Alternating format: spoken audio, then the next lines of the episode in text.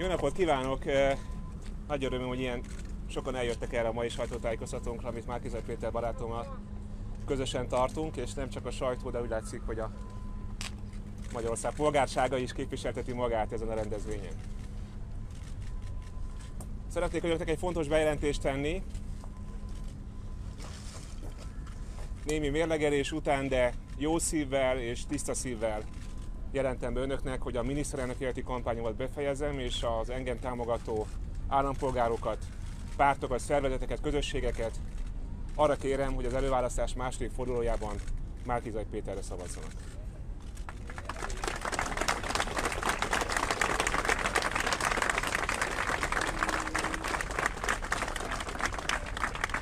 Elmondom önöknek, hogy miért volt ez a döntés nekem könnyű, és miért volt nehéz. Könnyű volt ez a döntés számomra, mert eh, amióta ismerem Márkizaj Péter, pontosan tudom, hogy egy végtelen tisztességes, becsületes, szolgálatra kész ember. Egy olyan ember, aki jobban szereti a hazáját, mint a hatalmat. Egy olyan ember, aki velem hasonlóan tudja, milyen győzelmet aratni a NER felett, nehéz körülmények között. És nem csak ezt tudja, de tudja azt is, hogy hogyan lehet egy fideszes ellensúlyban kormányozni azt a közösséget, azt a települést, amelyet a választók akaratából vezetnie kell. És pontosan tudjuk mindketten azt önkormányzati vezetőként, hogy a politika az nem uralkodás, hanem szolgálat. És azt is tudjuk, hogy eh, amikor állampolgárokkal találkozunk, akkor nem csak a választási nagygyűléseken találkozunk a saját híveinkkel, akik elmondják, hogy mi vagyunk a legtökéletesebbek a világon, és mindenben igazunk van, hanem mivel minden választópolgárt, a nem ránk szavazókat is képviselnünk kell a saját településünkön, azt is tudjuk, hogy hogyan kell szolgálni azokat is, akik nem velünk értenek egyet. És tudjuk azt, hogy hogyan lehet egy olyan politikát folytatni, ami lehetővé teszi azt, hogy ezt a szép szabdalt, megosztott országot újra egyesítsük. Könnyű volt nekem ez a döntés azért is, mert engem nem az vezetett a miniszterelnök jelölti kampányban, hogy a hatalom megszerzése legyen számomra a legfontosabb. Tudják, én vagyok az a miniszterelnök jelölt, aki azzal kezdte a kampányát, hogy elmondta, hogy a hátam közepére kívánom a miniszterelnökséget. Unortodox jelölt voltam kétségtelen. Azért könnyű nekem ezt a döntést meghozni, mert uh, tudom, hogy ez a döntés nem rólam szól. Nem Márkizaj Péterről szól. Nem a hatalomról szól. Ez a döntés arról szól, hogy hogyan egyesítjük újra Magyarországot, és azt is tudom, hogy ha újra akarjuk egyesíteni Magyarországot, akkor ehhez először újra kell egyesíteni a változást akaró embereket. Könnyű volt nekem ez a döntés, hiszen olyan politikában hiszek, amiben a hatalom szolgálata az elutasítandó, de hogy azt, hogy a hatalmat a szolgálatra használjuk, az támogatandó. De azt is el kell mondanom önöknek, hogy miért volt nekem nehéz ez a döntés. És miért volt az elmúlt napokban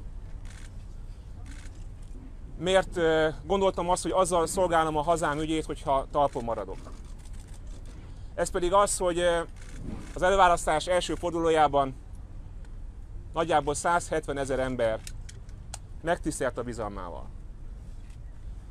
És megtiszteltek azok a pártok és szervezetek is, amelyek támogatták ezt a kampányt, akik mindent megtettek azért, hogy Magyarország következő miniszterelnökét egy olyan ember adja, aki az ő pártjuk politikájával azonosul. És nehéz ez a döntés, és azt gondolom, hogy csak az őszinteség vezet előre. Nehéz ez a döntés azért is, mert most egy olyan jobb középpolitikus fogok támogatni, akivel adott esetben még vitáink is vannak, és talán emlékeznek rá a miniszterelnöki vitákban, volt is közöttünk érdemi, tartalmi vita például az adórendszer kérdésében. Én egy szociáldemokratai zöld programban hiszek. Talán ebben a kampányban nem beszéltem eleget erről a hitről. Talán nem beszéltem eleget a lényegről arról, hogy milyen Magyarországot szeretnénk, és hogy eh, talán túl sokszor elvesztünk a hatalmi játszadodások rejtvéjeiben, ahelyett, hogy arról beszéltünk volna, hogy mi a hitünk. Kicsit, hogy Mátizaj Péter barátom és közöttem vannak véleménykülönbségek abban, hogy a következő kormánynak milyen lépéseket kell tennie. De ezek a viták akkor nyernek értelmet, és a közöttünk lévő különbség akkor válik politikailag fontossá, hogyha egy másik célt elérünk. Hiszen ha nem tudjuk leváltani az Orbán kormányt, akkor nagyjából a hajukra kenhetjük ezeket a kiváló programokat. Nekem azt kellett mérlegelnem, hogy kitartok-e ennek a programnak a képviselete mellett, vagy pedig egy olyan döntést hozok, amely reális esélyt ad ennek a programnak az érvényesülésére. És higgyék el, alig várom már azokat a vitákat, amelyeket majd, miután megnyertük a választást, arról folytatunk, hogy milyen a legtökéletesebb adópolitika, hogy mi a legtökéletesebb oktatáspolitika. Olyan vitáink lesznek, amely egy normális demokráciában, egy kormány többségen belül teljes mértékben normálisak. De arra belátásra jutottam, nagyjából tegnap olyan 11 óra tájban,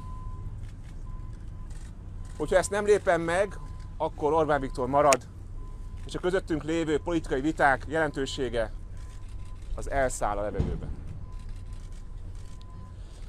Azért volt nehéz nekem, és tudom, hogy sok szervezetnek és szavazónak nehéz lesz. De arra kérem, hogy akik bíztak eddig bennem, azok bízanak bennem most is azzal, hogy a közös ügyeinket szolgálom a mai visszalépésemmel, amely természetesen egy súlyos áldozat.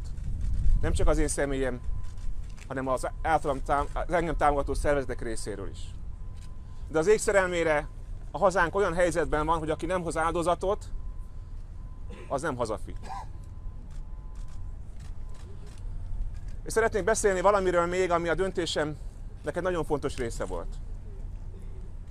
Én is, és Márkizai Péter barátom is száz százalékban elkötelezettek vagyunk az ellenzéki egység megőrzése mellett. Egyikünk sem gondolja azt, hogy bármelyik politikai szervezetnek, pártak ne lenne helye ebben a közös egységben.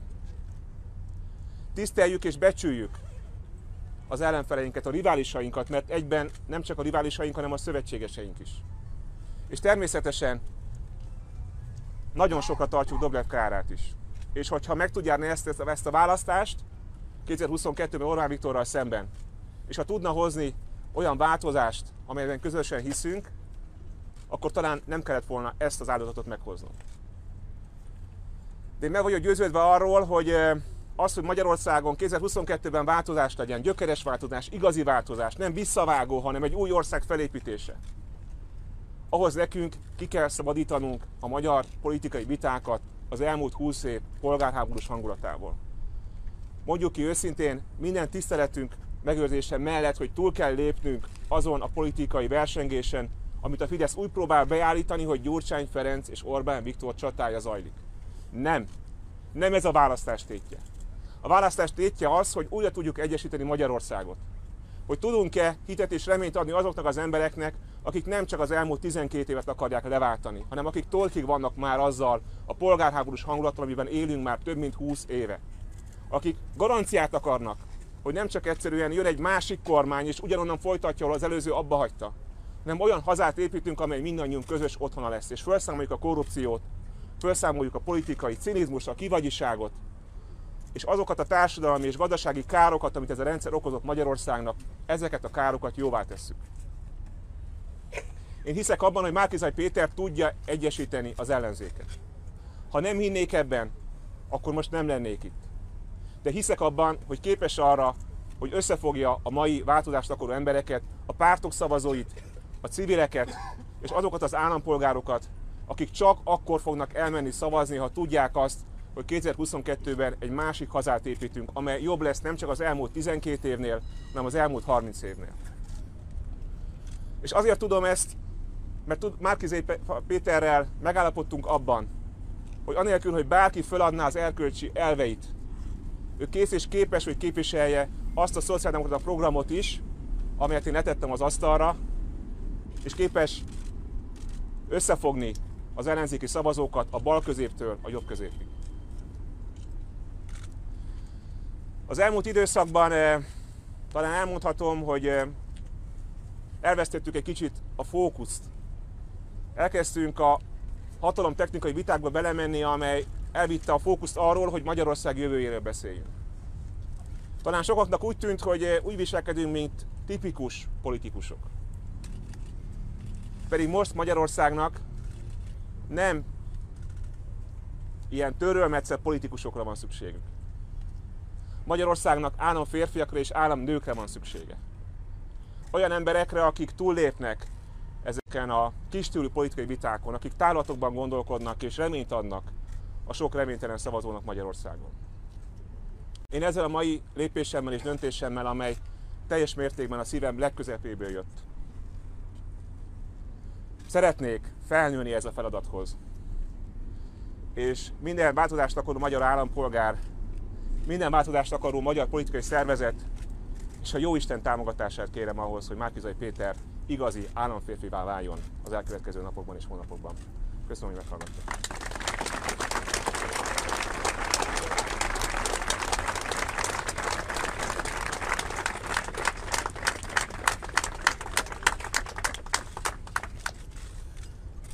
Tisztelt jelenlévők, nem csak a magyar, hanem a nemzetközi sajtó képviselői, és természetesen minden érdeklődő Magyarország minden polgára, aki vagy itt személyesen van, vagy leginkább a híradásokból, vagy esetleg élő közvetítésekből jel, részese ennek a mostani történelmi pillanatnak. Nagyon nagy tisztelettel adózom Karácsony Gergelynek, és nagyon hálás vagyok neki azért, hogy ezt az államférfi döntést meghozta. Nagyon sokat dolgoztunk együtt, és valóban úgy tűnhetett, mintha ez egy játék lenne, egy chicken game. Amelyben lehet mondani most akár viccesen azt is, hogy soha nem fogjuk megtudni, hogy félrerántottam volna a kormányt a következő néhány órában. De ez nem egy játék. Ez mindannyiunknak, és nem csak nekünk kettőnknek, hanem az önök családjának, önöknek, mindannyiuknak a legfontosabb és leghúsba váró kérdéséről szól valójában arról szól, hogy szabadok leszünk-e, hogy lesz-e Magyarország, európai lesz-e Magyarország. Vagy elsüllyed, elsüllyed a mocsárban. Utat téveszt, kelet felé veszi az irányt, egy korrupt diktatúrává válik, ahonnan az emberek menekülnek.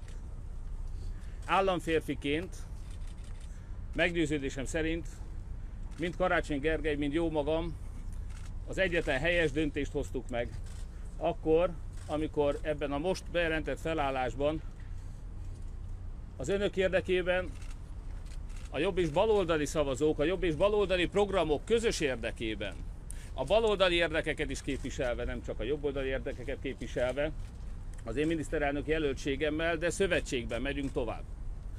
Megyünk tovább előre, mert nem visszaléptünk, hanem előre. Sokan, sokszor megkérdőjelezték egyes pártok, egyes személyek, köztük Karácsony Gergelynek is, akár az integritását.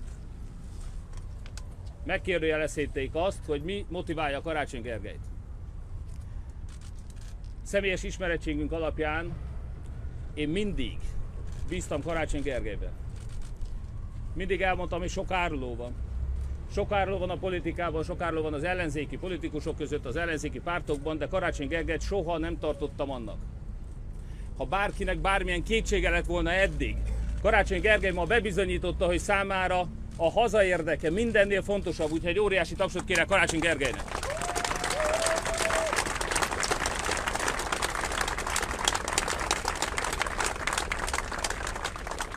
Szeretném jelezni, hogy tiszteletem jeléül belépek a 99 mozgalomba, és erre bíztatom önöket is.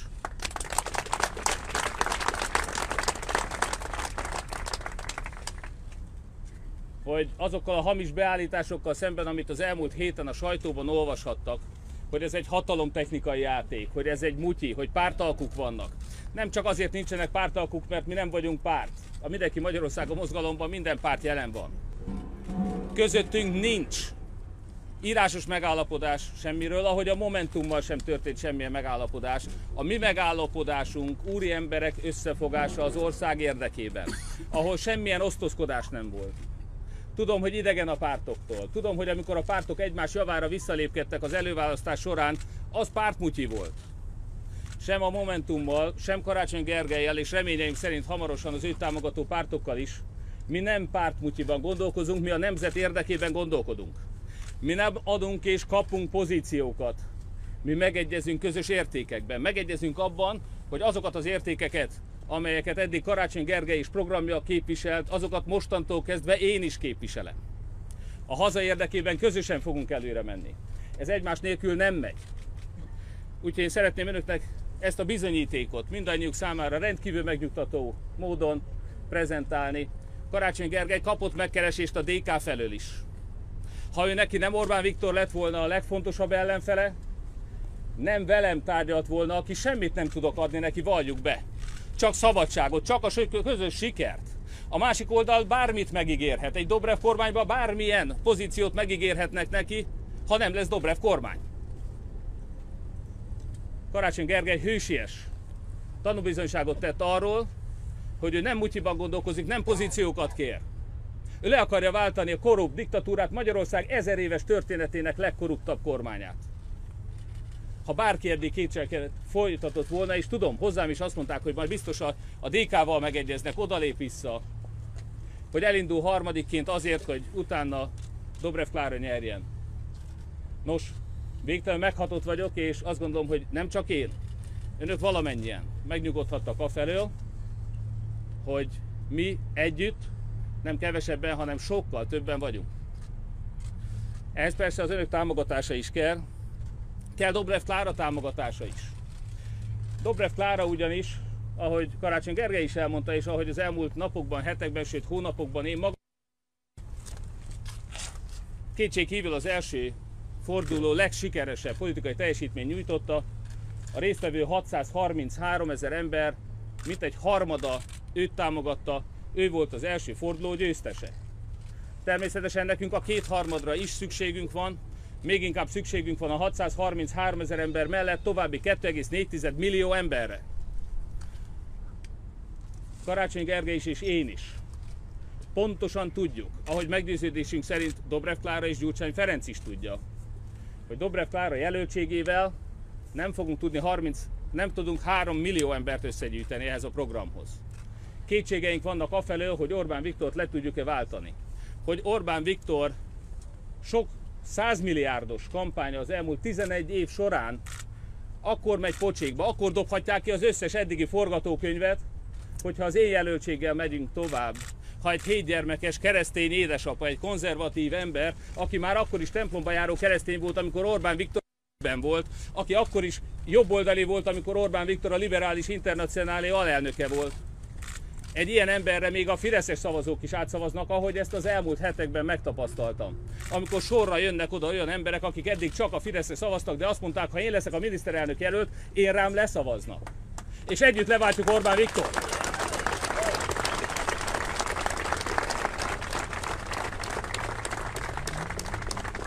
Orbán Viktor egyetlen reménye a mai naptól fogva az, hogy Dobrev Klára megnyeri ezt az előválasztást.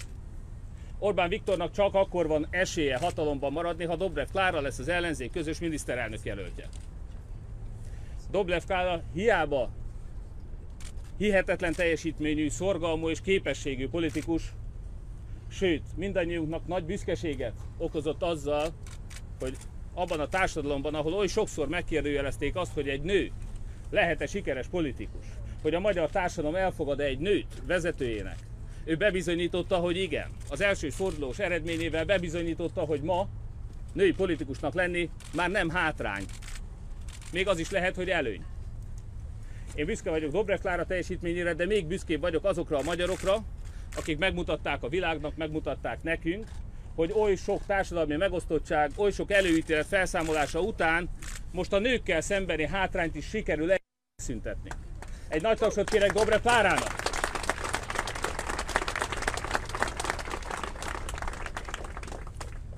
Joggal kérdezik azt, hogy ki vagyok én. Ki az az ember, aki pártháttér nélkül, kormányzati múlt, támogatás, pénz nélkül, egyszerű civilként, hétgyermekes édesapaként most itt áll önök előtt, és azt kérem, hogy Magyarország felszabadítása egy európai demokratikus magyar jogállam érdekében mindannyian álljanak be mögém. Ki vagyok én? Ki vagyok én, aki miatt ki kell dobja Orbán Viktor a sok száz milliárd forintos kampányát? Ki vagyok én, aki miatt most az Origó címlapján már az van, hogy Gyurcsány Ferenc lecserélte Karácsony Gergelyt, és én lettem az ő jelöltje. Akire Hollik István kétszer is elmondta, hogy én azért nem fogom megnyerni ezt az előválasztást, mert én nem vagyok Gyurcsány embere. Kirúgják Hollik István? Szerintem még nagyon sokakat fognak kirúgni. Nos, elmondom önöknek, három és fél évvel ezelőtt, amikor hasonlóan hosszas, hosszas vívódás után, ugye sem Karácsony Gergelynek, sem nekem ez az elmúlt hét, ez e, nem volt nyugodt. mind a kettőnket a döntés súlya nyomasztott. Nagyon keveset aludtunk, szerintem összeadva ketten nem aludtunk annyit, mint egy normál héten aludtunk volna. Három és fél évvel, négy évvel ezelőtt egy hasonlóan súlyos döntést kellett meghozzak. A saját gyerekeim nem értették azt, hogy mit keresek én. Mit akarok csinálni. Az akkor 8 éves kicsi fiam, Palika, amikor ezt kérdezte, akkor azt mondtam neki, akkor nyilvánvalóan a hódmezővásárhelyről beszélve, hogy ez olyan, mint az iskolában, amikor van egy osztály. Elnézést kérek, ha elcsuklik a hangom. Ez akkor fordul elő, ha a gyerekeimről, a feleségemről vagy a hazámról beszélek, a jó Istenről. Tehát azt mondtam neki, hogy olyan, mintha van egy osztály, ahol van egy rossz gyerek, egy nagy gyerek, aki terrorizálja a többieket, elveszi az uzsonnájukat. És a többiek mind félnek, az a sok kicsi gyerek abban az osztályban. Mind fél. Mert ha bármelyik föláll, akkor ez a nagy gyerek, ez pofon csapja, ez leüti. Ez kicsúfolja, ez megalázza. És sorra azok, akik fölálltak, elbuktak ellene. Azt mondtam neki, hogy most te édesapád, most föl fog állni, és azt fogja mondani, hogy ez elég. Hogy nem lehet többé egy tisztességtelen társadalom. Ez nem lehet többé elfogadni azt, hogy egy ember terrorizáljon egy egész osztályt. És lehet, hogy én is elbukom, mint előttem sokan mások. Lehet, hogy engem megvernek. De az is lehet, hogy az összes többi kicsi gyerek ebben az osztályban sorra fel fog állni. Hogy ők egyesével fölállnak, mellém állnak, mögém állnak, és együtt elzavarjuk ezt a nagy gyermeket. És tudják mit? Hódmező vásárhelyen megtörtént a csoda. Megtörtént az, hogy ott a politikai pártok képviselői után a civilek is fölálltak, hogy az a sok eszköztelen, hatalom nélküli, pénz nélküli, hatalomtól sanyargatott ember sorra felállt egymás után. És elzavartuk a rossz gyereket. Hódmező vásárhely 2018. február 25-én felszabadult. Megtörtént a csoda, megtörtént az első csoda.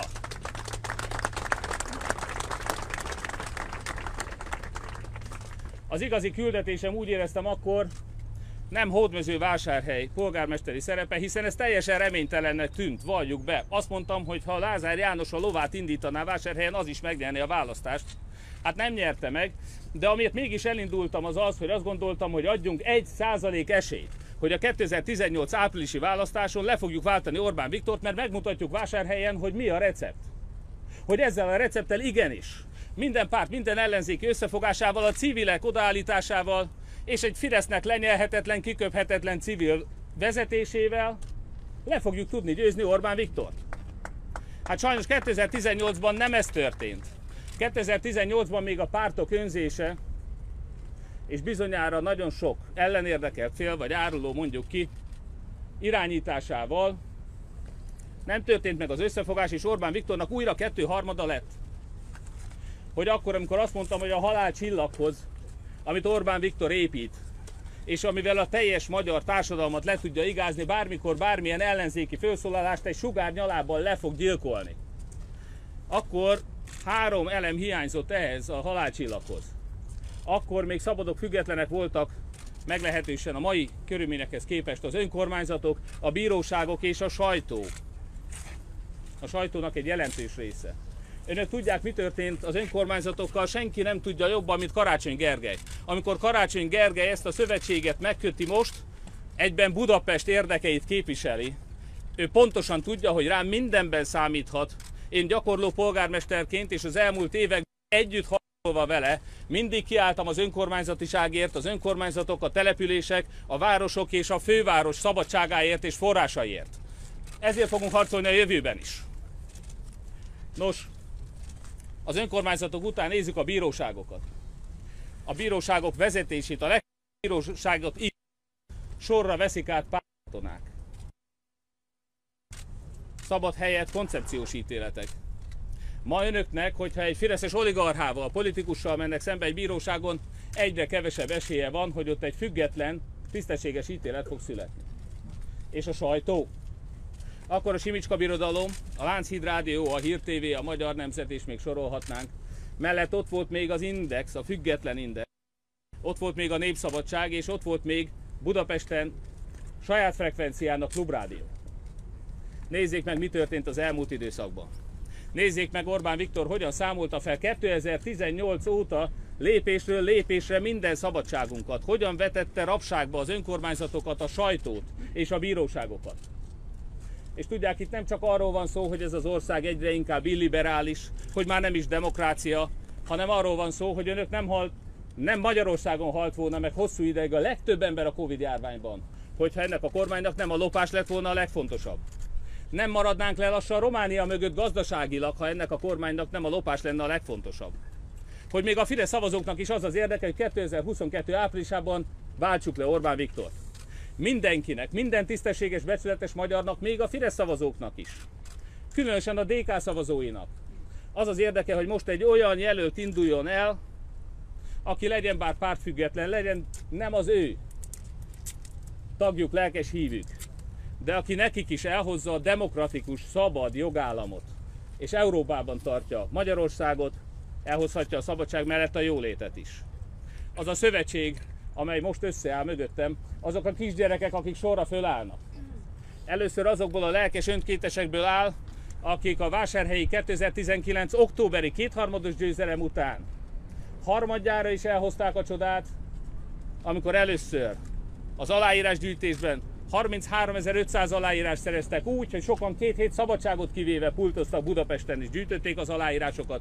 Az egész országban 150 helyen 1000 ember segített összeszedni ezeket az aláírásokat.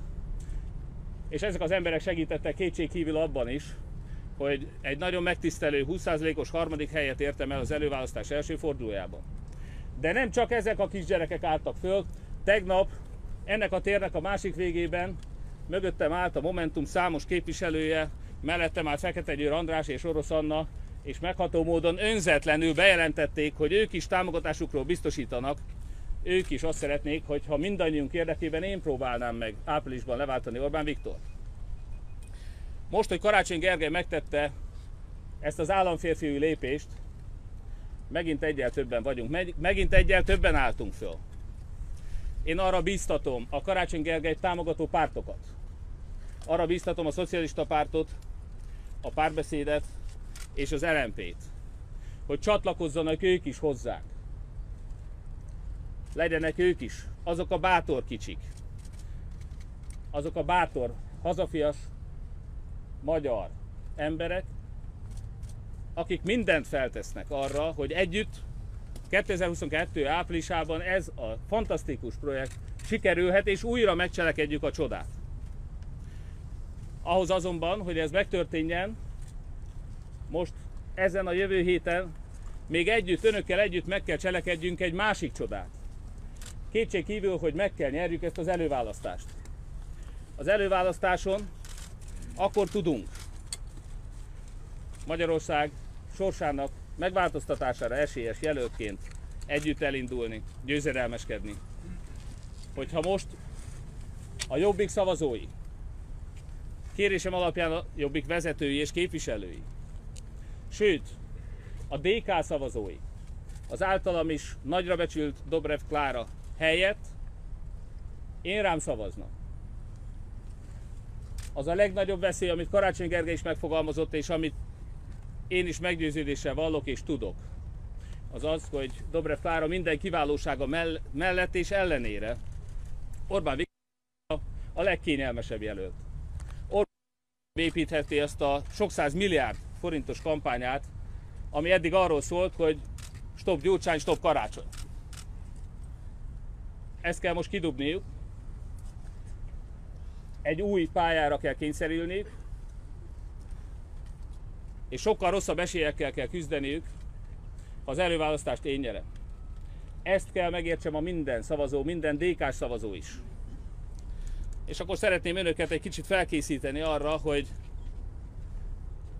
ha önök is látják, hogy én vagyok az önök legfőbb reménye, lehet mondani, én vagyok az önök egyetlen reménye, akkor ne gondolják, hogy ezt Orbán Viktor nem látja.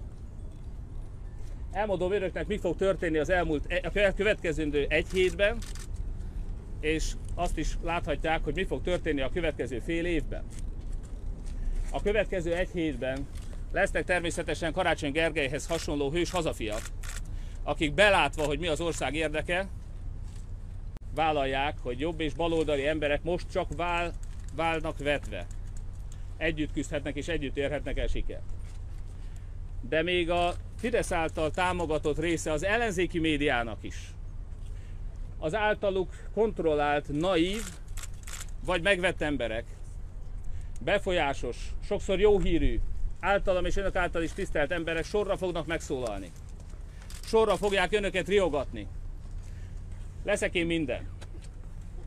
Hiszen azt önök is tudják, hogy amikor Karácsony Gergely és én beszélgettünk arról, hogy melyikünknek a vezetésével tudunk együtt egy kormányváltó és rendszerváltó szövetséget felépíteni, akkor mi nem hatalmat és dicsőséget osztottunk egymás között, hanem arról beszéltünk, hogy melyikünk megy a vágóhídra.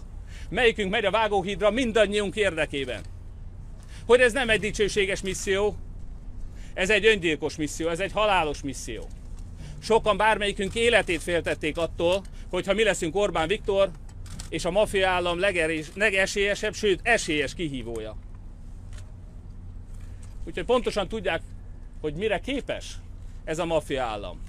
Azzal az írtózatos hatalommal és befolyással, amelyel nem csak az állami, de sokszor még az ellenzéki közösségben is rendelkeznek. Engem le fognak támadni, hogy én jobb közép politikusként nem leszek hiteles képviselője a baloldalnak. Hogy hiába van mellettem Karácsony Gergely, hiába vannak mellettem baloldali pártok, hiába vannak mellettem nagyon neves baloldali emberek, megpróbálják ezeket mind leválasztani, meg fogják próbálni a választókat meggyőzni arról, hogy az elmúlt hét, az elkövetkezendő hétben, bár már az elmúlt hétről beszélnénk, hogy az elkövetkezendő hétben mindenki menjen el és szavazzon Dobrev Klárára. Mert Orbán érdeke ezt kívánja. Nekem arról kell önöket meggyőzni, hogy ne üljenek fel ezeknek a támadásoknak. Hallani fogják, hogy hazug, szószegő, Fidesz ügynök, most hirtelen a következő egy hétben valószínűleg kevesebbet fogják azt hallani még a kormánypárti médiából is, amely most elkezdte Dobrev Klárát dicsérni és mi kettőnket gyalulni. Most kevesebbet fogják hallani azt, hogy én liberális soros ügynök Gyurcsány embere vagyok, bár ezt elkezdték már. Lehet, hogy egy hétig le kell halkítani, azt innen üzenem Rogán Antalnak és médiájának, hogy kicsit kontraproduktív lesz, hogyha a DK szavazókat kell átsábítani hozzám, akkor ebben a Fideszes média, ha azt harsogja, hogy én vagyok Gyurcsány ember, akkor lehet, hogy még segít is. Nos, önök valószínűleg, ha lesz annyira értelmes a Fidesz vezérkara, mint amennyire sokszor nem volt, akkor most lehalkítják ezt a Gyurcsány szállat mögöttem. Hollik István lehet, hogy még egyszer elmeri majd mondani, hogy én nem vagyok Gyurcsány embere, csak azért, hogy minden baloldalit meggyőzzenek arról, hogy ne rám szavazzon, hanem Dobrev Klárára, és ezzel ne adjon esélyt Magyarországnak a változásra, hogy ezzel Orbán Viktor maradjon hatalma. Hihetetlen támadásoknak leszek kitéve, most elsősorban balról, de már a Fidesz is nyilván a karaktergyilkolást föl fogja csavarni. A feleségem eddig is gyermekgyilkos volt, annak ellenére hozták le ezt újra idén nyáron, hogy az Origo egy két milliós pert veszített jogerősen Budapesten, ahol a bíró leírta, hogy ezeknek a vádoknak a legcsekélyebb ténybeli alapja sem volt. Ki tudja, mi minden leszek még én, ki tudja, mi minden vár hódmezővásárhelyre, az engem támogató közéleti szereplőkre, köztük Karácsony Gergelyre is. Mit fogunk még kapni egy hétig? És mindezt azért, hogyha nyerünk, akkor ennek a sokszorosát kapjuk majd 6 hónapig. El sem tudják képzelni, hogy mi fog jönni. Amikor a barátaim attól féltettek, még Lázár János ellen 2018. januárjában, hogy engem is egy uh, idős osztrák úriember létrával el fog gázolni, hogy nem engedhetik meg azt, hogy én élve csak a megmérettetésig, ahol együtt legyőzhetjük Orbán, akkor azt mondtam ennek a kedves barátomnak, hogy ha megnézi a történelmet, és reméljük, hogy Orbán Viktor és csapata lesz annyira okos, hogy ők is nézik a történelmet, akkor emlékezzenek a tuniszi zöldségesre. És a tuniszi zöldséges példája megnyugtatta ezt a barátomat. Ugyanis akkor, amikor az arab tavasz volt, akkor a több mint 30 éven uralkodó diktátor Ben Ali Tunéziában azért bukott meg, azért kellett elhagyni az országot és menekülnie a lopott pénze után külföldre, mert egy zöldséges, a, egy egyszerű ember, egy senki, egy családapa, egy vidéki ember akár. Lehet, hogy jobboldali. Elege volt. Elege volt az aklatásból, elege volt abból, hogy a hatalom őt megfélemlíti, hogy nem hagyják élni. Nem hagyják szabadon.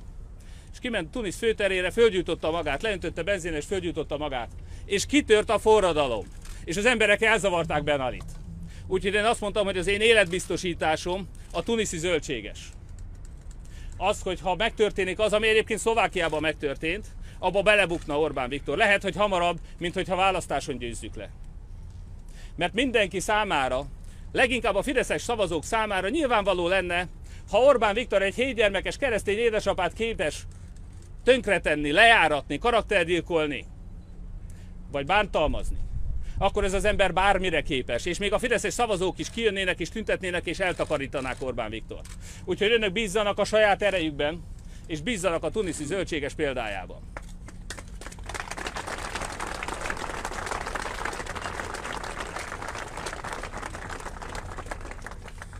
Szóval igen, az önök egyetlen reménye sajnos ma én vagy. Azért mondom, hogy sajnos, mert számomra ez a vágóhidat, a lejárató kampányt és hihetetlenül kemény munkát és, és alvást fog jelenteni a következő egy hétben és reményeink szerint a következő hat hónapban. Az önök egyetlen reménye ma az, hogy Orbán Viktor nem fog tömegeket mozgósítani Dobrev Klára mellett hogy azok a buszosztatott szavazók, akikről egyébként is hallhattunk vidéken, de nyilvánvalóan eddig nem lehettek nagy számban, most, amikor az előválasztás második fordulójában bárki bárhol szavazhat, nem csak az interneten, hanem egy vásárhelyi szavazó is szavazhat Budapesten, és egy budapesti is szavazhat vásárhelyen. Vissza fognak élni ezzel, és megpróbálják a választást meghekkelve az Orbán Viktor számára a legkedvezőbb jelöltet, a Lotto 5-öst győzelemre segíteni, hogy ezzel Orbán Viktor korrupt hatalma tovább is fennmaradhasson. Az egyetlen reményünk tehát az, ha önök mindannyian, akik itt vannak, akikhez most eljut a szavam, akik akár az interneten, akár a sajtó tudatisításain keresztül velünk vannak, egy tisztességes szabad Magyarországot akarnak, legyenek akár DK-s, akár Fideszes szavazók, akik egy szabad Magyarországot akarnak, azoknak most a következő tíz napban, vasárnaptól szombatig mindannyiuknak el kell menni és le kell szavazni rám és az engem támogató tisztességes magyarokra. Ne becsüljék alá! Nem Dobrev Klára az ellenfél, Orbán Viktor az ellenfél. Nem Dobrev Klárára fognak menni szavazni az emberek, akikor Dobrev Klára neve mellé húzzák az X-et, Orbán Viktorra fognak szavazni. Ne becsüljék alá ezt az erőt. Ne becsüljék alá a lejárató kampányt, ne becsüljék alá a mozgósítást. Ha önök nem tesznek meg mindent, ha azok a fiatalok, akik hihetetlen megható módon nagy tömegekben itt vannak ma is, és hálásan köszönök nekik mindent, amit eddig erőltük, mert ezt velük értük el. Ha ezek a fiatalok nem tudják meggyőzni a DK-s édesanyjukat arról, hogy nem Dobrev Klárára kell szavazni ebben a helyzetben, ha még a Fideszes nagymamájukat sem tudják meggyőzni arról, hogy még ők is menjenek el, és ők is szavazzanak egy tisztességes, becsületes Magyarországra, akkor mi megváltjuk a jegyet Orbán Viktornak egy újabb négy éves diktatúraépítéshez. Egy újabb négy éves rabláshoz. Magyarország teljes gazdasági lepusztításához és kirablásához. Minden hazafinak. Az a kötelessége ma, az a kötelessége vasárnaptól szombatig, hogy menjen el, vigyen el minden szomszédját, minden rokonát, szüleit, testvéreit, gyermekeit. Mindenkit, aki szavazni tud, aki járni tud, aki mozdulni tud, az interneten keresztül még azok is, akik nem tudnak. Szavazzanak. Szavazzanak Magyarország szabadságára. Mert higgyék el nekem, hogy abból a gödörből, ahova Orbán Viktor sodort ezt az országot, a kiárat nem jobbra és nem balra van, hanem csak felfelé. Köszönöm szépen!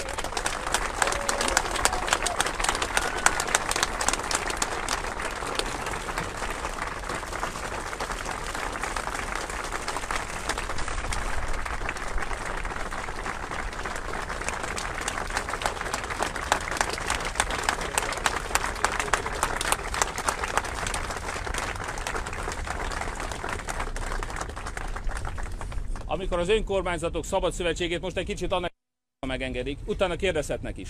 amikor az ön, önkormányzatok szabad szövetségét elkezdtük építeni, akkor az ellenzéken belül is voltak tüskék egymás iránt. Többek között az általam nagyon nagyra becsült két baloldali barátom, Botka László és Karácsony Gergely között is.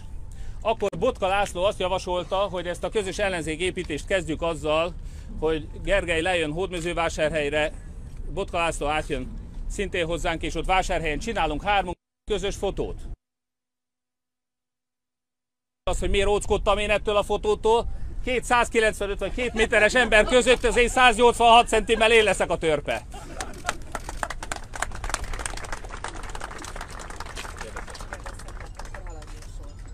A kérdések következnek. ATV heti napló. Köszönöm szépen, heti napló Benyórita. Azt szeretném kérdezni, hogy az egész előválasztást részben azért hozták létre, az önök nyilatkozatai szerint is, hogy elkerüljék azokat a miniszterelnök castingokat, vicces vagy néha bohózatba hajló amik az elmúlt években a kampányokat jellemezték. Ez az egy hét, ez nagyon sok kommentár szerint legalábbis bohózat volt. Mit gondolnak, mennyit használt ez az egy hét az egész előválasztás folyamatának?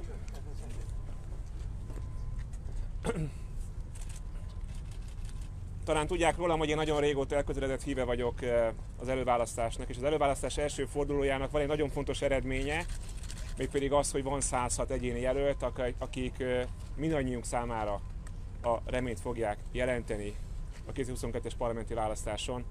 És a választópolgárok bölcsességét mutatta az, hogy az összes olyan jelöltet, akivel kapcsolatosan felmerültek elkölcsi problémák, ezeket a jelölteket kirostálta ez az előválasztás, a választópolgárok bölcsek voltak. Ami a miniszterelnök előtti előválasztást illeti, ha nem így kerestünk volna, kerestünk volna miniszterelnök jelöltet, akkor nem adtunk volna esélyt annak, hogy például egy Márkizaj Péterhez hasonló párttámogatás nélküli, de programmal és elkölcsi hitelességgel rendelkező jelöltnek egyáltalán esélye legyen. Ez a nyitottság, ami az állampolgárok felé és a jelöltek felé is megvan, ez a nyitottság azt gondolom, hogy nagyon fontos része ennek a folyamatnak, és nagyon örülök, hogy, hogy így alakult. Ezzel együtt is, ahogy a rövid kis beszédemben mondtam, vannak pillanatok, amikor az ember nem a legjobb köröket futja, de zárjuk le ezt az időszakot és kampányoljunk közösen. Azt gondolom, hogy az elmúlt néhány nap az a felelősség teljes közös gondolkodásról szólt. Ezeket a gondolkodásokat nem tudtuk, hogy mondjam, megtartani magunknak, ez lehet, hogy hiba volt, de a végeredmény mégiscsak az, hogy az ellenzék előválasztás második fordulója után egy olyan miniszterelnök előttje lesz az ellenzéknek, akit a, akik a választáson résztvevő emberek többsége támogatott, egy erős felhatalmazást fog kapni arra, hogy vezesse az ellenzéket és legyőzze Orbán Viktor, és hitem szerint ez az ember Márki Péter lesz. Márkizai Péter, ez csak egy dolog, mert nem láthatták. 11 óra 40 perckor a Demokratikus Koalíció kiadott egy közlemény, szó szerint idézem, mert rövid. Márkizai Péter kijelentésével ellentétben a DK nem kereste meg Karácsony Gergelyt, nem tárgyalt vele. Azt javasoljuk, hogy az előválasztás szellemiséget megóvva minden szereplő tartózkodjon az igaztalan kijelentésekről, vigyázzunk magunkra. Honnan veszi, hogy tárgyaltak? Nem azt mondtam, hogy tárgyaltak, azt mondtam, hogy keresték. És tudom, tudom, hogy keresték. Majd adjunk ennyiben. Tehát akkor a, valaki most hazudik, vagy a DK, vagy ön? Nem tudom, hány tagja van a DK-nak, nyilván vannak olyanok, akik le, tiszta lelkiismerettel mondhatják, hogy ők nem keresték meg Karácsony Gergelyt. Kucogi TV híradó. Én azt szeretném kérdezni Karácsony Gergelytől, hogy ez a visszalépés, ez jelenti azt, hogy majd 2022 áprilisa után miniszterelnök helyettesként fog szerepelni, illetve az önt jelölő pártok ezáltal támogatják-e Márkizaj Pétert a visszalépés által? Igen, néhány dolgot hagy pontosítsunk, mert voltak olyan sajtóhírek, amelyek eh, olyan forgatókönyveket vázoltak föl, amelyek minden alapot nélkülöznek. Ugye hétfőn már nekünk volt polgármester úr egy sajtótájékoztatónk, akkor Hódmezővásárhelyen, ahol maga polgármester úr vetette föl azt a európai politikában egyébként létező gyakorlatot, hogy a, a ciklust megfelező módon megosztjuk egymással a miniszterelnöki teendőket. A bejelentésem nem tartalmaz ilyen, ilyen elemet, tehát természetesen Márkizaj Péternek kell lenni a következő miniszterelnöknek a következő parlamenti ciklus egészében. És természetesen én azt a megbizatást, amit a budapestiektől kaptam, ami egy, azt gondolom, egy nagyon fontos lépése a NER lebontásának, én ezt a mandátumot természetesen betöltöm, viszont nagyon fontos szövetségelese Márkizaj Péter következő miniszterelnöknek, amennyiben a választópolgárok őt hatalmazzák fel erre a feladatra, mert az MSZP párbeszéd és az LNP szövetségét, amely engem ebben a miniszterelnök előtti versenyben támogatott, én ezt a szövetséget szeretném megőrizni, továbbépíteni közös céljaink érdekében. Ami pedig a pártokat illeti, természetesen ezt a döntést nekem kellett meghoznom. Ez egy személyes döntés, amely csak azt a célt szolgálja, hogy a saját hazám érdekében a legbolcsabb döntést hozzam. Erről a döntésről természetesen tájékoztattam az engem támogató pártokat, és természetesen ez a, ez a döntés nehéz helyzetbe hozza ezeket a pártokat. Azt tudom, hogy minden párt, amely engem támogatott ebben a döntésben, ezt a döntést elfogadja, és engem ebben a küzdelemben továbbra is támogat, de természetesen ezek a pártok, mivel demokratikus pártok, ebben a helyzetben a testületeik révén fogják kialakítani az álláspontjukat. Természetesen fontos, hogy mind gondolnak a pártok, nem szeretném ezt semmilyen szempontból ennek a jelentőségét megkérdőjelezni. De az előválasztás mégiscsak arról szól, hogy a választópolgárok bölcsességére bízunk a döntésüket. Ezért én arra kérem azt a csak nem 170 ezer embert, aki megtisztelt a bizalmával, hogy ezt a bizalmat tartsa fönt, és e, támogasson engem abban, hogy közösen Márkizaj Péter miniszterelnök jelöltsége mellett tegyük le a voksunkat. Arra kérek mindenkit, aki adott esetben most szomorú és csalódott, gondoljon arra, hogy ha Márkizaj Péter tette volna meg ugyanezt, az ő támogató állampolgárok, szervezetek ugyanennyire szomorúak lennének. És ugyanilyen nehezen emésztenék meg ezt a döntést. De van valami, ami fontosabb, van valami, ami még jobban összeköt minket, mint mondjuk az én politikai programom támogatása, ez pedig a nemzet érdeke, és ma az a nemzet érdeke, hogy Márkizaj Péter legyen az ellenzék közös miniszterelnök jelöltje, és Márkizaj Péter legyen Magyarország következő miniszterelnök. Ön meg tudja erősíteni, hogy a DK megkereste? Bármilyen formában is. Én kaptam ilyen, ilyen típusú üzenetet, és természetesen én mindig tárgyalok bárkivel, bármiről, de ebben a helyzetben azt gondoltam, hogy félreértéseket indítani el, hogyha ezután a döntésnek a meghozatala után én bármilyen tárgyalást folytatnék, leszámítva természetesen azt, amit a saját pártjaimmal, az engem támogató pártokkal kellett elvégeznem, hogy biztosítsam őket arról, hogy az a politika, amit közösen képviselünk, ennek az előmozdítása érdekében teszem meg ezt a lépést, és nagyon büszke vagyok arra, hogy az előválasztás első fordulónak eredményeképpen az MSZP párbeszéd LMP párszövetség, amelyet én továbbra is szeretnék egy szociáldemokrata zöld szövetségként a parlamentben és a későbbiekben is egyben tartani, ez lesz a következő parlament legfontosabb ereje, és ez az erőt képviselni fogja Márkizaj Péter, támogatni fogja Márkizaj Péter miniszterelnök jelöltként és miniszterelnökként, azért, hogy azt a programot, amelyet közösen megalkottunk, amely zöld és szociális fordulatot kínál Magyarországnak a kormányváltás után, ezt a programot hatékonyan tudjuk képviselni. Egy szó, mint száz, ér, érkezett hozzám ilyen megkeresés, természetesen lehet, hogy erről nem mindenki tudott a demokratikus koalíció vezetése közül, ezt én nem tudom. Én azt tartottam helyesnek, hogyha most nem masszatolok ebben az ügyben, az én álláspontom egyértelmű és világos. És szeretném, koalíció nélkül nincs kormányváltás, demokratikus koalíció nekünk szövetségesünk, egy előválasztási kampányban vannak feszült pillanatok, vannak kemény nyilatkozatok, de a végén nekünk közösen kell leváltanunk Orbán Viktor rendszerét.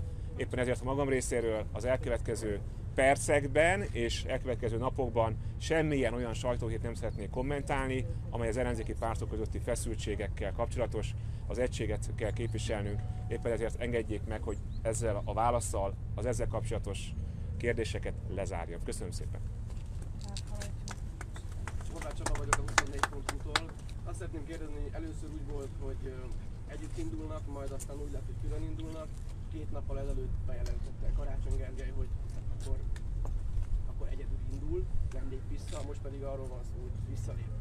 Most mi a garancia arra, hogy esetleg két nap múlva nem lesz egy, még egy következő bejelentés, vagy máshogy alakul?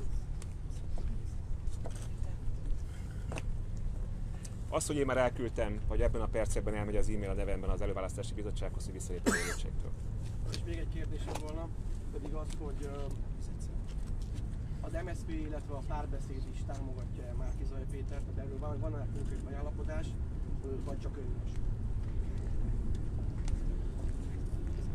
Én azt gondolom, hogy az előző kérdés kapcsán válaszoltam erre a kérdésre, szeretném megismételni még egyszer. Tájékoztattam a pártok vezetőit, mind a három párt vezetőit erről a döntésemről. Ezt a döntést mindenki elfogadta. Nem állítom, hogy jó szívvel fogadták el, de meg sem próbáltak erről lebeszélni, pontosan tudják, hogy elég makas vagyok, akkor, amikor a haza sorsat tét. Ezzel együtt is ezeknek a pártoknak nyilván ki kell alapítaniuk az álláspontjukat ebben a helyzetben. Én azt tudom mondani, hogy azt a szövetséget, amelyben hiszek, és ami miatt ezen az előválasztáson elindultam, ezt a szövetséget én egyben fogom tartani a későbbiekben is, és a választópolgárok pedig azt gondolom, hogy nem birkák, nem kell őket teregetni, tudni fogják, hogy az a változás, amiben mi mindannyian hiszünk, az az előválasztáson melyik szavazattal elérhető. Természetesen a párt, különböző pártok demokratikus szervezetei eldöntik a, azt, hogy hogyan viszonyulnak ehhez a helyzethez. Én arra kérem ezeknek a pártoknak a szavazóit, hogy jó szívvel támogassák azt a jelöltet, akit én is támogatok. Köszönöm szépen.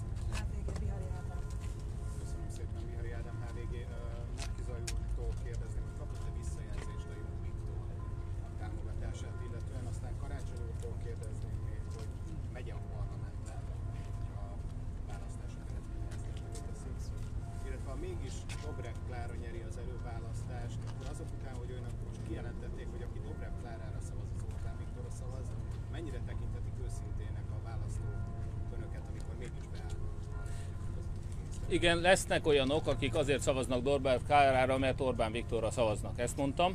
Azt is elmondtam, hogy minden rendelkezésünkre álló adat és a Fidesznek a kitartó kampányolása is azt mutatja, hogy Dobrev Klára valóban a lottóötös lesz Orbán Viktornak, de természetesen a küzdelmet a korrupció ellen, a küzdelmet Magyarország felszabadítás érdekében nem hagyjuk abba.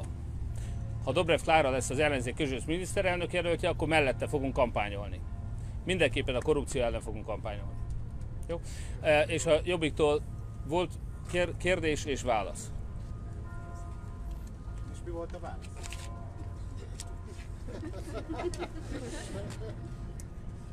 A Jobbiknak a tagjainak most nem szabad beszállni ebbe a kampányba. A Jobbiknak a vezetése az e, mindenkit a saját lelkismeretére bízva buzdít arra, hogy szavazzon, de a kampányban semmilyen módon nem vesz részt. Számomra nyilván ez eh, némileg csalódást okozott, én nagyon reménykedtem abban, hogy a Jobbik a szavazóit követve maga is mozgósítani fog, és hazánk érdekében megteszi azt, amit nekik szerintem hazafias és erkölcsi kötelességük megtenni, és amire őket Vona Gábor is biztatta. Köszönöm. Azt gondoltam, hogy az előző kérdésemben válaszoltam erre a kérdésre, amit nem szegezett, de azért pontosítsuk, hiszen nem maradjon semmi elvalatlanul. Természetesen én Budapest főpolgármestere vagyok, és mint budapesti főpolgármester is a városnak és az önkormányzatnak elementáris érdeke, hogy Magyarországon kormányváltás legyen, mert vagy az Orbán kormány marad, vagy az önkormányzatiság Magyarországon, a kettő láthatóan nem tud egyszerre életképes maradni. És ma semmilyen okot nem látok arra, hogy 2024-ben miért ne legyek újra az ellenzék közös. A mai ellenzék, akkori remélhetőleg parlamenti többség főpolgármester jelöltje a következő önkormányzati választáson. De országgyűlési képviselő nem lesz. Hát természetesen a kettő kizárja egymást, hiszen összeférhetetlenség van, és egyébként én ezzel egyetértek. Ezzel együtt is természetesen főpolgármesterként is, és, és ezeknek a pártoknak, ennek a pártszövetségnek a vezetőjeként is nagyon aktív szeretnék lenni az elkövetkező időszakban, éppen azért, mert mind a két minőségemben pártvezetőként is és főpolgármesterként is és magyar hazafiként is az az érdekünk, hogy Magyarországon változást legyen. Következő kérdés.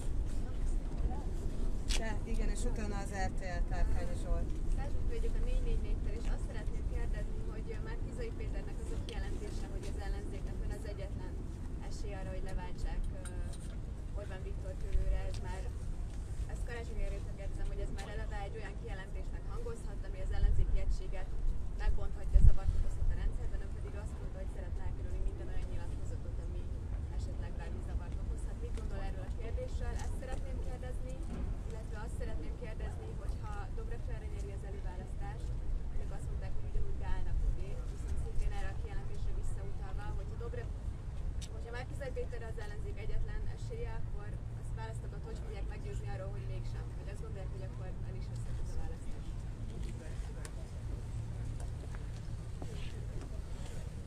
ha nem gondolnám azt, hogy ma Márkizaj Péter az ellenzék valódi egyedüli esélye a változásra, akkor most nem állnék itt. Ezzel együtt is lehet, hogy tévedek. Lehet, hogy mindannyian tévedünk, és lehet, hogy Dobler Kára esélyesebb jelölt. Én ma egy másik meggyőződés miatt vagyok itt. De ha választópolgárok úgy döntenek, hogy Dobler Kára vezeti az ellenzéket, akkor Dobler Kára fogja vezetni az ellenzéket, és száz százalékig minden erőmmel azon leszek, hogy ő legyen Magyarország következő miniszterelnöke. Föl sem merül, föl sem merül az, hogy az ellenzéki egységet megbontsuk, mert az ellenzéki egység teremti az esélyt arra, hogy legyen változás. Ha ez az egy, hogyha ez az ellenzéki egység szétporlad, akkor nem lesz változás Magyarországon. De ez csak egy szükséges, de nem elégséges feltétel. Azt gondolom, hogy olyan miniszterelnök jelölt kell, aki a bizonytalanokat is képes megszólítani. Én miniszterelnök jelöltként ezt a politikát képviseltem, és ennek a politikának a továbbvitelére nem kérem, mert nyitott kapukat döngetek, de természetesen ezért támogatom Markizaj Pétert, mert azt látom, hogy ő erre számosoknál kifolyólag most alkalmasabb, mint amennyire én tudtam lenni az elkövetkező hetek tanulsága alapján. És ön hisz abban, hogy mégis Dobrev lesz az a jelölt, aki kiáll Orbán Viktorral szemben, akkor meg lehet győzni ezeket a választókat, akár az önök ö, törzszavazóit, akár a bizonytalanokat arról, hogy szavazzanak le rá, hogyha most azt mondják, hogy már az egyetlen esély. Én azt gondolom, hogy ha a Dobler Kára mégis meg tudja nyerni az előválasztást, akkor ő lesz az egyetlen esélyünk, és őt fogjuk támogatni, és bízunk abban, hogy, hogy mit tévedtünk az ellenzék helyes stratégiát illetően, és, és mindent meg fogunk tenni azért, hogy győzzön. Köszönöm szépen. RTL Zsolt. Hangosan. Zsolt vagyok az RTL híradótól. Ketten is reagáltak időközben a bejelentésre. Az LMP jelezte, hogy csak zöld jelöltet tudnak támogatni, ezért nem fognak önmögébe állni, mit gondol erről. Illetve reagált a Facebookon Orbán Viktor is. Karácsony Gergely plakátját, miszerint legyőzi Orbán keresztbe húzták, hogy elmarad. Kommentálják, mert legyenek szíves. Mind a kettő. Mind a kettőjüknek ez a saját eh, döntése. Az előbb elmondtam, hogy mi fog történni, elkezdődött Orbán Viktor részéről, és könnyen lehet, hogy az LNP részéről. Erre is majd. Köszönöm, Bátor Endre vagyok a Magyar Nemzettől, főpolgármester úrtól szeretném kérdezni, hogy azt mondta, hogy tegnap délelőtt 11 környékén jutott el ide, vagy világos, hogy ott meg történt tegnap fél 11 környékén, mert korábban még éppen egy vitát javasolt most szombatra. A vitát továbbra is fontosnak tartom. Az az apró különbség van, hogy ezen a vitán én nem leszek ott, de azt gondolom, hogy nagyon fontos, hogy az előválasztás következő napjai azok arról a vízióról szóljanak, ami miatt érdemes elmenni majd szavazni 2022-ben. Ami pedig a személyes döntésemet illeti, eh, azt gondolom, hogy az ember felelős politikus, és próbál megfelelni annak a történelmi helyzetnek, amiben élünk, ami nem egy hétköznapi választás, hanem egy nemzeti sors fordító pillanat. Ebben az embernek kell idő ahhoz, hogy mérlegeljen. És én elmondtam, hogy ez a döntés nekem miért volt könnyű, és elmondtam, hogy miért volt nehéz. Ezzel együtt is biztos vagyok abban, hogy hogy tükörbe tudok nézni életem hátralévő évtizedeiben, amikor ezt a döntést meghoztam. Aztán még egy kérdés, Márki Zaj Péter ugye foglalkozott kampánypénzekkel ma éppen a kormányéval, de tegnap, vagy tegnap előtt főpolgármester úrjával, és meg tudja erősíteni, hogy fél milliárd forintot költött a kampányjára, és akkor az el, a Márki Zaj úr logikája mentén akkor ez egy kidobott pénze.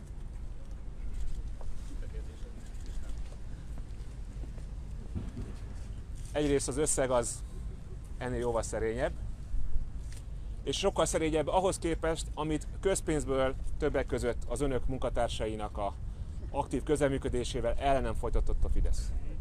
Tudják, van bennem egy kés belső mosoly, hogy Rogán Antal most valószínűleg összehívta a válságstábot a Fidesz párközpontban, mert mindaz, amit rám pénzként elköltöttek az én lejáratásomra, az teljes mértékben eredménytelen volt tekintettel arra, hogy Budapesten ma sokkal nagyobb mértékben nyerni meg a választást, mint 2019-ben, és újra kell gondolniuk, hogy ez a primitív gyurcsányozással nem fogják megnyerni a választást, és én ettől végtelenül boldog vagyok. Az a pénz ment a kukába, amit rám költöttek, mert az én integritásomat ez a kampány nem tudta ledarálni, viszont egy olyan politikai menetrendel megyünk tovább, amivel azt az ellenségképet, amit elkezdtek fölépíteni, azt kidobhatják a kukába. Őszintén szólva, nem lennék sem most, de most kül- máskor se, de félretésnek nem lennék Rogán Antal helyzetébe. Mert azért azt az összeesküvés elméletet, amit Márkizaj Péterre föl lehet építeni, hát az nem lesz nagyon életszerű. Természetesen, amit velem kapcsolatosan megpróbáltak felépíteni, az sem volt az, csak elköltöttek rá nagyjából két év alatt sok milliárd forintot.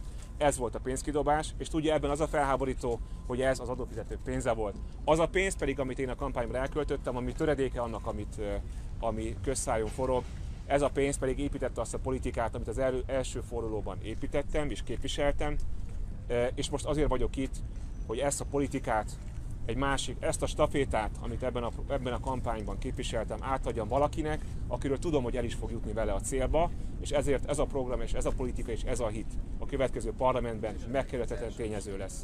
Éppen ezért azt gondolom, hogy a kampányom az egyáltalán nem volt hiába való, a kampányom nagyon sok új gondolatot behozott a politikába, és ezeket a gondolatokat és hiteket most Márkizaj Péter barátomra bízom. Köszönöm szépen.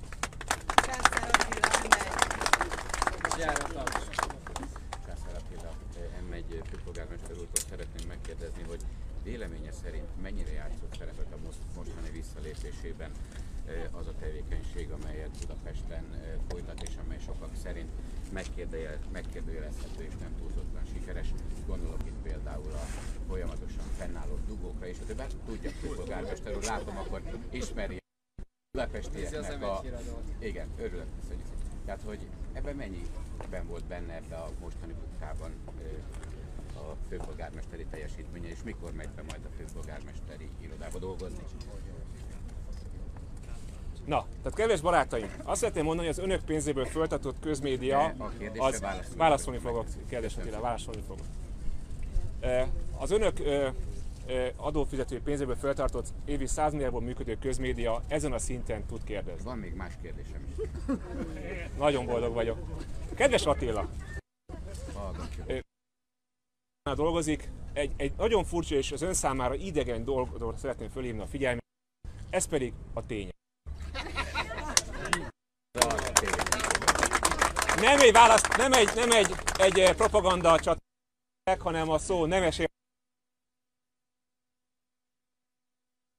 hogy Budapesten én elsőprő győzelmet az előválasztás előválasztás Természetesen Márkizaj Péter is nagyon sok szabadatot kapott, és Dobrev Klára is, de az előző választáson a budapestiek nagyon jelentős mértékben rám szavaztak. Én erre büszke vagyok. Büszke vagyok arra, hogy ott szavaztak rám a legtöbben, ahol én nap mint nap dolgozom azért, hogy ez a hely jobb legyen, e, és engem megerősít mindaz e, abban a hitemben, hogy ez a város az elmúlt időszakban olyan irányban változott és fejlődött, amit a budapestiek akaratával e, egyezik.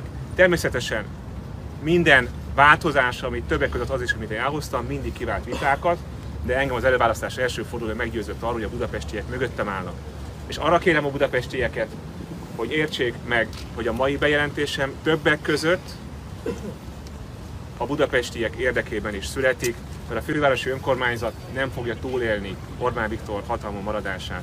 A fővárosi önkormányzat háborúban áll sajnos Magyarország kormányával. És ezt a háborút nem mi kezdtük. Mi békét akartunk, ők viszont ki akarnak ink- minket nyírni. Éppen ezért a budapestieknek, mint ahogy minden magyar település, honfitárs, minden honfitársunknak bármelyik magyar településen, ezer és egy oka van arra, hogy eljöjjenek és az előválasztáson Márkizaj Péterre szavazni. Még egy kérdésem lenne, bocsássa meg, a Pohár Jó, rendben, még egy utolsó kérdés. Annyit akartam mondani, hogy a kormánypárti sajtónak, Ferkó Dádiának, Pesti TV-nek, Hollik Istvánnak, Tranzitnak én fogok a jövőben rendelkezésre állni. egyik sem Mindig vagyok. nagyon szívesen. És hogyha angol nyelvű interjúra, francia vagy német nyelvű interjúra, akkor is engem keres. Köszönöm. Rendben. De most akkor hadd kérdezzek még egyet, bocsássa meg, főpolgármester úr, mert hogy azt mondta, hogy a kollégámnak azt válaszolta, hogy csekélyebb mértékű volt az 500 millióhoz képest az ön kampánya. Egész pontosan nyilván tudja, hogy az mennyi volt, 450 millió, 480 vagy 350, és hogy ezt a pénzt ezt kifinanszírozta. Adott esetben azok, akik finanszírozták, annak, azoknak vissza kell -e majd ezt fizetni, számon kérik-e öntől ezt a mostani vereséget? Nem. Egyik sem? És mekkora ez az összeg? Igen. Mekkora ez az összeg? Töredékes, igen. Menjünk tovább. Pohár Ön Dániel tudja, Pesti akkor- TV. ön Én sem tudom, honnan tudnám, Hát de 500 nagyon milliót szívesen. mondott. polgármester ez az én becslésem, szakértői becslésem volt, becslés, köszönöm. és akkor ezt mire alapozta? Nem láttam a számlákat, köszönöm szépen. Akkor most nem mond külön- igazat? Vagy akkor nem külön. mondott igazat? Köszönjük szépen, menjünk tovább. Hát, ha vannak színvonasabb Dániel, kérdéseik, amelyek elérik azt az erkölcsi alatt, sajtótájékoztató még mindig, amit én moderálok. Bohár Dániel, Pesti TV. Végtelen boldogát ezt tegye meg. Mikrofonhoz, ha fáradna az is. Először eldöntöm, hogy olyan, olyan kérdés tud-e kikerekíteni, amely miatt Hát megköszönöm ezt az egy. Igazából kettő kérdésem lenne alapvetően. Az egyik, hogy végül melyik villamos ütötte el? Igen, na igen, ez, menjünk tovább, hát van egy jobb kérdés. Igen. Mert végül melyik? Azt mondta, hogy, hogy akkor nem fog indulni, hogyha, vagy akkor fog visszalépni, ha előtt egy villamos. Igen. Igen, De úgy, úgy tűnik, hogy visszalépett. Maga éreztem újságíró, hogy ez így föltűnt önnek az elmúlt másfél Igen. Hiába volt itt másfél óráig. hogy a másik Hát én nem hogy vagyok a- újságíró, az kétségtelen, igen. Hogy a, a másik pedig, hogy a 10 órára meghirdetett sajtótájékoztatóból végül miért lett 15? Fú, úristen. Bocsánat, én vagyok a felelős. Igen. Jó, Hódmező Dugó vásárhely. volt? Nem dugó miatt. Egyébként csak azért, mennyire nem dugó miatt gyalog jöttünk a Azt városházáról. hittem ide. hódvező más. Nem kocsival jöttek, nem a főpolgármester autójával jöttek, és kiszálltak egy másik. Szóval az egyébként... Igen, nem, ez nem az a párt és nem az a társaság, ahol a helikoptereznek, meg magánrepülővel járnak foci meccsen. Szóval az, az Igen, engem is érdekelne egyébként, hogy az elköltött 500 millió forint, nem én találtam ki, hanem a ölelgetős barátja, hogy, hogy, ö, hogy, me, szállj el, Ez az utolsó kérdés, számos kollega vár még kérdésre, egy-egy mondatba válaszoljon. Sajtószabadságban állítólag, nem? Köszönjük szépen, van-e, más kérdés? Tehát a források. Igen.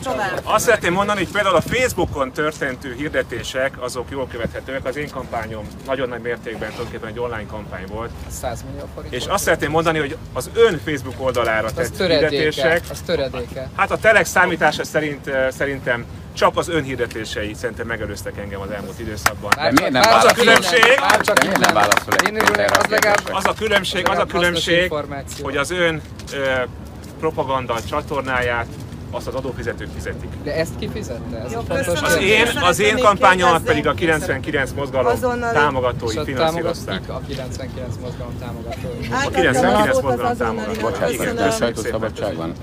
Akkor hadd a kérdezzem már, ne Hát szépen.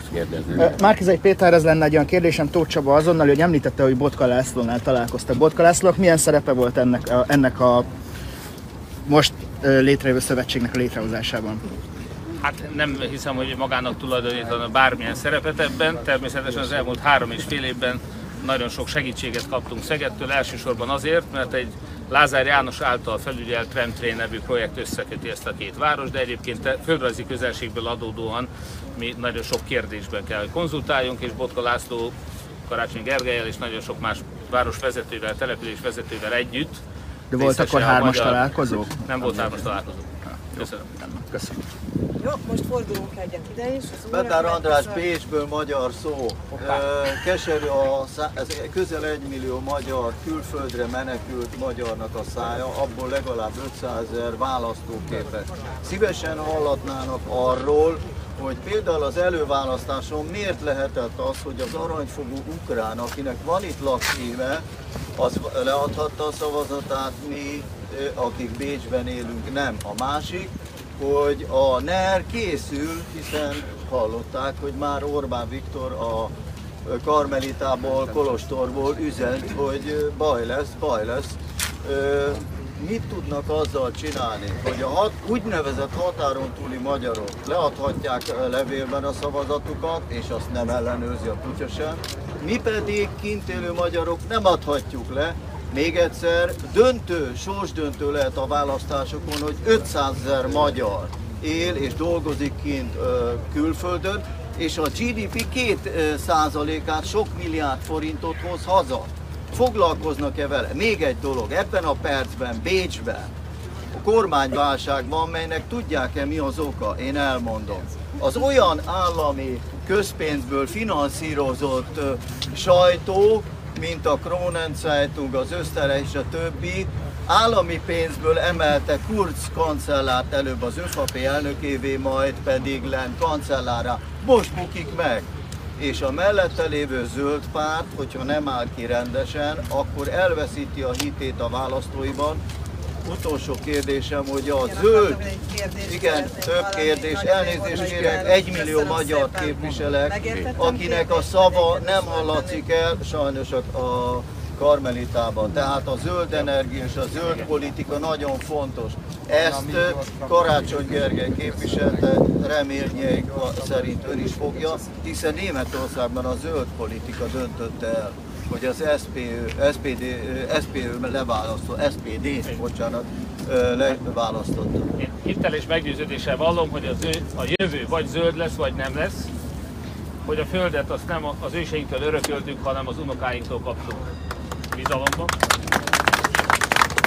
Az ön legfontosabb kérdésre azonban röviden tudok válaszolni, ön megválaszolta azok a szavazatok, akik külföldön egy országgyűlési választáson kerültek leadásra, azok nem Orbán Viktor támogatták, és ez pontosan elegedő magyarázat azért, hogy a következő választáson is meg fogják nehezíteni nekik a választáson való részvételt. Nem adhattuk le. Igen. Péter, ez, nem ez, tudtuk leadni. ez az oka. Ez az oka. Annak, hogy Orbán Viktor akadályozza a külföldi magyarok szavazat leadását, az az, hogy pontosan tudja, hogy azok a magyarok nem rászavaznának. És mi van Ennyi a elegendő. levélszavazatokkal? Arról pedig pontosan tudja, hogy azok rászavaznak. Orbán Viktor teljesen máshogy kezeli azokat a csoportokat, akik őt támogatják, és azokat, akik ellene vannak.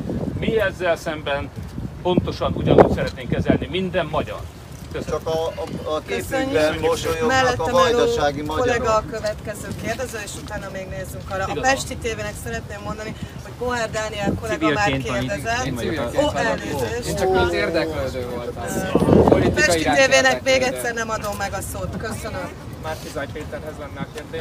Egyrészt az, hogy elhangzott a médiában, hogy esetleg megfeleznék a ciklust Karácsony Gergelyel, hogy ez Elhangzott a válasz, bocsánat, csak lehet, hogy nem hallotta, tehát hogy nincs, semmi ilyesmiről nincsen szó. Igen, akkor a másik kérdésem És bocsánat, ezt amikor hétfőn beszéltük, utána a hat pártból kettő leszavazta az OEVB-ben, tehát onnantól kezdve nem is lehetett szó erről. Mi szerettünk volna egy közös soron szerepelni a választólapon, ezt a hat pártból négy megakadályozta, bocsánat, kettő megakadályozta, négy támogatta. Egyébként jogi akadálya nem volt. világos.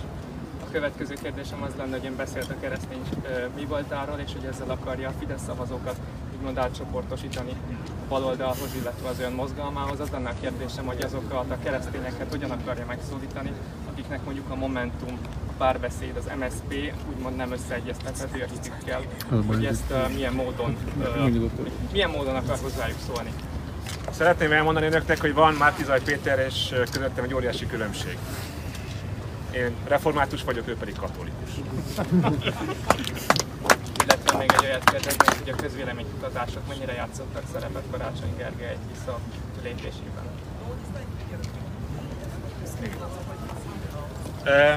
Talán tudják rólam, hogy én közönmutatással foglalkoztam, miért politikussá váltam, ez a civil szakmám. Én azt gondolom, hogy egy politikusnak van egy belső iránytűje, ami alapján tudja, hogy mi a helyes és mi a helytelen. A közönkutatások nagyon hasznosak, és segítenek minket abban, hogy tájékozódjunk, de ez a döntés mindig belülről kell, hogy fakadjon. Az én döntésem éppen ezért egy mély erkölcsi meggyőződésből származott, mégpedig az, hogy van, amikor az embernek azért kell visszalépni, hogy közösen előrébb lépjünk. Én ezt a döntést nem közönmutatási adatok, nem, be, nem nyomás, hanem egy belső meggyőződés alapján hoztam meg. Most emelje még fel a kezét, aki szeretne kérdezni. Kettő kérdésünk van, utána lezárom. A főpolgármester úrtól kérdezem először, hogy a bejelentése előtt tárgyalta esetleg olyan zöld szervezetekkel, amelyeket, amelyek önt támogatták, nem tudom, például a Szika mozgalom, hogy támogathatónak tartják-e minden körülmények között Márki Zaj Pétert? A bejelentésem előtt tájékoztattam az engem támogató pártokat, erre volt időm. Ezzel együtt is mindenkit arra búzítok, hogy függetlenül a, attól a, azoktól a közöttünk lévő politikai nézetkülönbségektől, amelyek adott esetben fontosakká válhatnak egy normális, demokratikus pártversenyben, ezeket írja felül az a szempont, hogy el kell jutnunk odáig, hogy demokratikus pártversenyben vívjuk meg azt a csatát, hogy melyik vízió érdemel legtöbb támogatást. Ma Magyarországon a változás esélyét Márkizaj Péter hozza, és tudom azt, hogy sok baloldali barátom számára ez egy nehéz helyzetet idéz elő. Nekem is elsősorban emiatt kellett sokat mérlegelnem, de arra buzdítok mindenkit, hogy világnézeti a világnézeti sokszínűségünket el nem felejtve most már Kizaj Péter támogassák. Köszönöm. Én pedig szeretném megnyugtatni önöket két dologról. Az egyik az az, hogy akár az LMP lépése, akár az ön kérdése utal már arra az érdekre, ami megpróbálja ezt az nemzeti egységet szétfeszíteni. Ahogy én elmondtam a beszédemben önöknek, mindannyiuknak. A baloldali értékek képviseletére, a zöld értékek képviseletére, a jobbik szavazóinak a szabadságvágyára és jólét iránti vágyára is. Ma Magyarországon egy garancia van, ha Orbán Viktort legyőzik. Az ellenzék megosztottságával, vagy éppenséggel a legkevésbé esélyes jelölt győzelemre juttatásával, ezekből a programokból nem lesz semmi. Úgyhogy ma akár a jobbik szavazói, akár a zöld, akár a baloldali szocialista szavazóknak is a legfőbb reménye az az, hogy ezen a választáson mi fogunk győzni, és hogy Orbán Viktor 2022. áprilisában le fogjuk váltani. Köszönöm. Még egy kérdés lenne, ö, abban az esetben, hogyha megnyeri az előválasztást, mikorra várható egy egyfajta összeellenzéki kormányprogram hirdetés? Hát ennek van egy menetrendje természetesen, és ezt a pártok fogják meghatározni. Én nagyon remélem, hogy a pártok konstruktívak lesznek.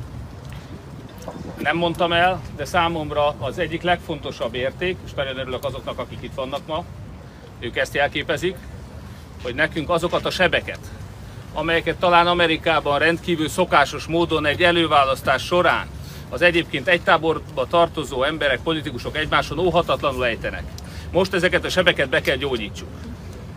Úgyhogy én annak vagyok a híve, hogy már is gyógyítsunk be nagyon sok sebet. Mint látják, Karácsony Gergelyel, akivel a legfontosabb kérdésekben, nem csak vele, nyilván önökkel is, a legfontosabb kérdésekben az, hogy egy szabad, demokratikus európai jogállamban szeretnénk élni, maximálisan egyetértünk, az esetleg az elmúlt napokban egymáson ejtett sebeket begyógyítjuk. Én ezt ajánlom természetesen azoknak is, akik akár nyilván a Momentum, amikor beállt mögém, vagy amikor reményeim szerint majd a most megnevezett három párt, remélem szerint az LMP is. Az LMP sem akarhatja Orbán Viktort hatalomban tartani, hiszen akkor semmiféle zöld program nem lesz. Tehát én azt mondom, hogy most ezeket a sebeket gyógyítjuk be, tíz napot bírjanak ki, a tíz nap után a közös munkának kell elkezdődnie, hamarosan színpadra fog állni 106 jelölt, akit már megválasztottak. Pontosan tudjuk, hogy ki az a 106 jelölt, akinek önöknek, mindannyiuknak szavazni kell. Hogy egy jobbikos szavazó Győrben a DK-s jelöltre kell majd szavazzon. Hogy egy DK-s szavazó adott esetben Délsomogyban egy jobbikos jelöltre kell szavazzon. És éppen Hódmezővásárhelyen egy civilre kell szavazzon a DK szavazó is, meg a jobbikos is. Tehát én azt látom, hogy most nekünk ez a 106 közösen kiválasztott jelölt jelenti a reményt arra, hogy ők is megértik azt, hogy például nekik is az az érdekük, hogy egy olyan jelölt kampány olyan majd mellettük áprilisban, akivel ők is be fognak jutni a parlamentbe. Köszönöm. Utolsó kérdés, Helyter Dávid Médiaből. Szeretném, hogyha egyben megfogalmaznád, és Rendben egy van, köszönöm. jó? Előzetesen most a bejelentés előtt a Demokratikus Koalíciót bármilyen formában tájékoztatták-e a döntésről? Ha igen, akkor hogyan fogadták a hírt? Illetve egy megerősítést szeretnék kérni, hogyha jól értelmeztem, akkor főpolgármester úr az elmúlt időszakot és a mostani bejelentést ezt nem érzi úgy, hogy megingatja esetleg a főpolgármesteri pozícióját.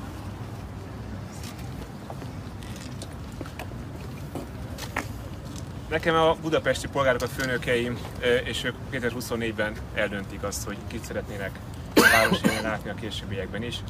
Ami pedig a első kérdését illeti, én azokat a pártokat és, és szervezeteket támogattam a döntésemről, akik eddig is támogattak a küzdelemben, és, és kértem az ő megértésüket és csatlakozásukat ennek a döntésnek a végrehajtásához. A Demokratikus Koalíció nem tartozik ezek közé a szervezetek közé. Minden tiszteletem mellett egymás ellenfelei vagyunk most, hogy aztán az előválasztás után egymás szövetségesei legyünk.